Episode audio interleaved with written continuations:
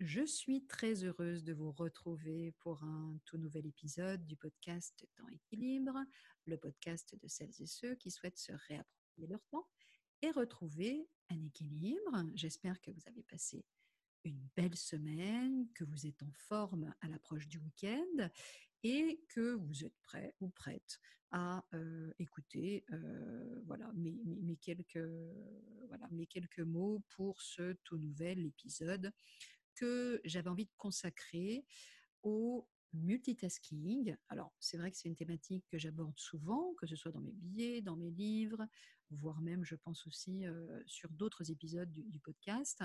Euh, mais je voulais aujourd'hui mettre l'accent sur d'abord nos cerveaux, nos cerveaux multitâches en particulier, mais surtout aussi sur nos idées reçues et en général, en, matière, en tous les cas de, multitasking, les idées reçues sont très nombreuses. Donc, c'est toujours intéressant de prendre un temps, et c'est ce qu'on va faire, c'est ce que je vous propose en tous les cas de faire ensemble euh, ce matin, de simplement voilà, démêler le vrai du faux. Alors, première affirmation, la plus courante, la plus connue, les femmes sont ou seraient plus multitâches que les hommes. Alors, je suis désolée de vous décevoir, mesdames, mais c'est faux. C'est probablement l'idée reçue la plus répandue et souvent d'ailleurs la plus difficile à combattre. Donc si nous sommes capables d'en faire autant, chaque jour, de gérer autant d'informations et de tâches à la fois, ce serait précisément parce que nous, les femmes, nous serions mieux outillées quelque part dès la distribution des cartes, donc dès la naissance la nature nous aurait euh, donc doté d'un cerveau euh, qui nous permet en tous les cas d'être prête pour toutes nos responsabilités, pour pallier cette fameuse charge mentale, etc. etc. Bon, effectivement, c'est bien pensé, c'est surtout bien pratique aussi, mais en réalité, c'est désormais prouvé scientifiquement, le cerveau des femmes ne serait pas plus multitâche que les hommes, et finalement, hein, cette capacité à passer d'une tâche à l'autre, ou en tous les cas à gérer un grand nombre d'informations à la fois, vient plutôt de, ce que, de notre quotidien, en fait, hein, et de ce que l'on fait, de ce que l'on est euh, finalement obligé, entre guillemets, de faire dans cette fameuse conciliation vie pro-vie perso, et dans cette euh, charge mentale qui occupe effectivement euh, une grande part de nos ressources cognitives. Alors, deuxième affirmation, nos cerveaux sont donc multitâches. Et là encore, c'est faux. Il est possible de faire plusieurs choses à la fois, mais à condition qu'une seule nécessite une attention soutenue. Alors là, je euh, me réfère aux travaux de Jean-Philippe Lachaud euh, qu'il évoque effectivement dans Le cerveau attentif qu'il a publié en 2011 chez Odile Jacob et qu'évidemment je vous recommande chaleureusement. Les autres activités menées de front doivent être automatisées au point de ne plus demander d'attention ou presque, comme par exemple conduire. Hein. Mais alors, on peut se poser la question, est-ce qu'on peut, entre guillemets, faire attention à plusieurs choses à la fois? En réalité, l'expression multitâche désigne rarement la réalisation simultanée de plusieurs tâches, mais plutôt une forme de jonglage rapide. C'est-à-dire que vous avez l'impression de faire plusieurs choses en même temps, mais en réalité, votre cerveau passe d'une tâche à l'autre, même s'il le fait rapidement. Troisième affirmation, je suis plus efficace quand je fais plusieurs choses en même temps. Et là encore, c'est faux on est sur un mythe de l'efficacité. Je le dis souvent aussi, euh, le multitasking, le multitâche en fait, est synonyme d'efficacité pour la plupart. Et c'est vrai que les comportements multitâches sont encore très valorisés finalement dans la sphère professionnelle parce qu'ils répondent a priori mieux aux dictates de l'urgence, de l'immédiateté, etc. Pourtant, notre capacité à effectuer plusieurs choses en même temps ne nous rend pas plus efficaces. Au contraire, le multitasking, donc qui est l'art hein, de faire plusieurs choses en même temps, entre guillemets, je mets bien l'art évidemment entre guillemets, demande beaucoup plus d'efforts au ménage que de traiter les tâches du quotidien les unes après les autres, puisque de toute manière, au final, c'est ce que l'on fait. Quatrième affirmation, le cerveau ne peut pas agir et réfléchir en même temps. Et là, c'est vrai.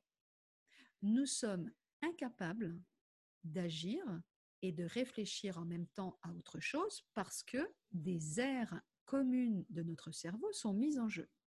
Pour des raisons assez simples en fait de mécanique cérébrale, la réflexion demande un désengagement temporaire du monde extérieur qui est impossible pour le coup dans un contexte de sollicitation permanente. Et c'est ce qui explique que vous ne puissiez pas répondre à un mail qui traite un sujet important tout en répondant par exemple au téléphone pour traiter quelque chose de tout aussi important. Hein. donc on est vraiment effectivement là dans un conflit de priorité et donc là c'est le bug assuré.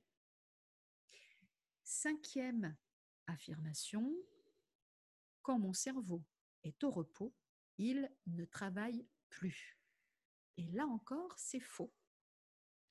Sans rien à faire, et c'est intéressant de le savoir pour le coup, c'est que le cerveau est presque aussi actif, mais une série de régions que l'on dit par défaut s'activent à la place de celles liées à une tâche. On va parler alors justement du mode du réseau par défaut et là, je vous renvoie aussi notamment à un, livre que, j'ai beaucoup aimé aussi d'Éric Gaspard, qui a publié un, livre qui s'appelle Incroyable cerveau, paru chez Robert Laffont en 2017.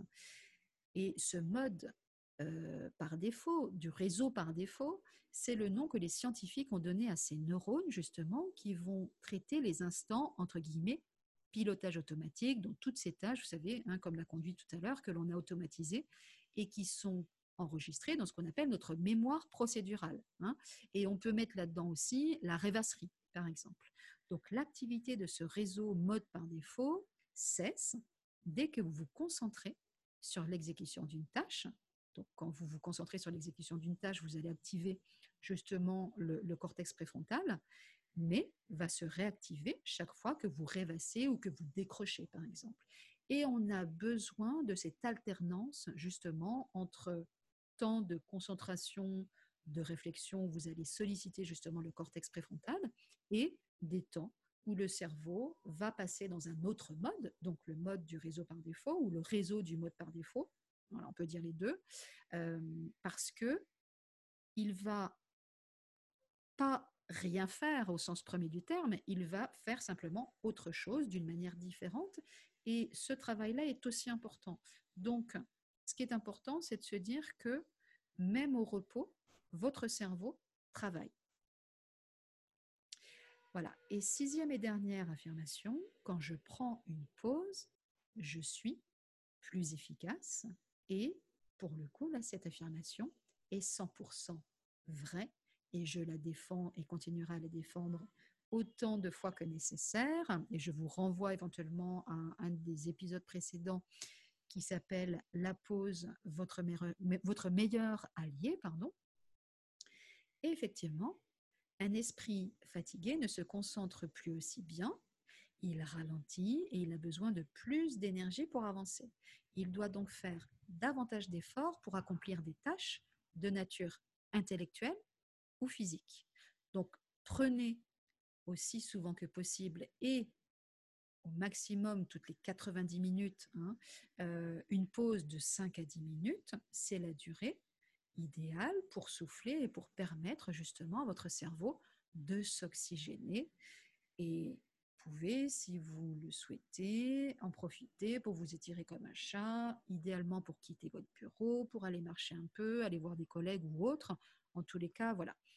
Toutes les 90 minutes, mais idéalement même essayer de faire des pauses plus courtes et d'en profiter plus souvent. Hein. vous verrez que votre cerveau vous dira merci euh, et surtout euh, limiter en tous les cas les temps où vous avez l'impression, puisque finalement ce n'est qu'une impression, d'être en mode multitasking. Donc autant que possible, tester, expérimenter des temps où vous allez vous concentrer sur une seule tâche à la fois et votre cerveau en sera que plus ravi et vous, vous en serez que plus efficace et beaucoup moins fatigué, ce sera beaucoup moins énergivore, vous verrez. Voilà. Bon, écoutez, je vais, rester là-dessus pour ce podcast du vendredi. Qu'est-ce que je peux vous dire de plus pour conclure? Ben, Simplement que je vous souhaite évidemment un excellent week-end. Je suis ravie vraiment de vous retrouver chaque, chaque vendredi. Voilà, c'est notre petit rendez-vous. je vois qu'en plus, les épisodes sont suivis, sont partagés, donc c'est vraiment un plaisir. N'hésitez pas à me laisser parfois un petit commentaire. Si vous êtes sur SoundCloud, je crois que c'est possible, hein, vous pouvez laisser des petits commentaires. Si vous m'écoutez via Apple Podcast, n'hésitez pas à me laisser un petit avis, euh, des petites étoiles, parce que forcément, ça fait remonter aussi le podcast d'emplacement.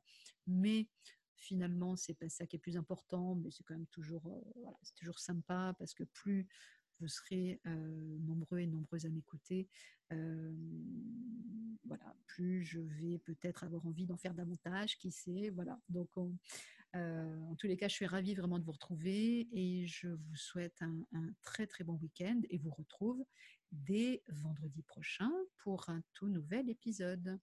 Je vous dis à très bientôt et comme vous le savez, prenez bien soin de vous. À bientôt.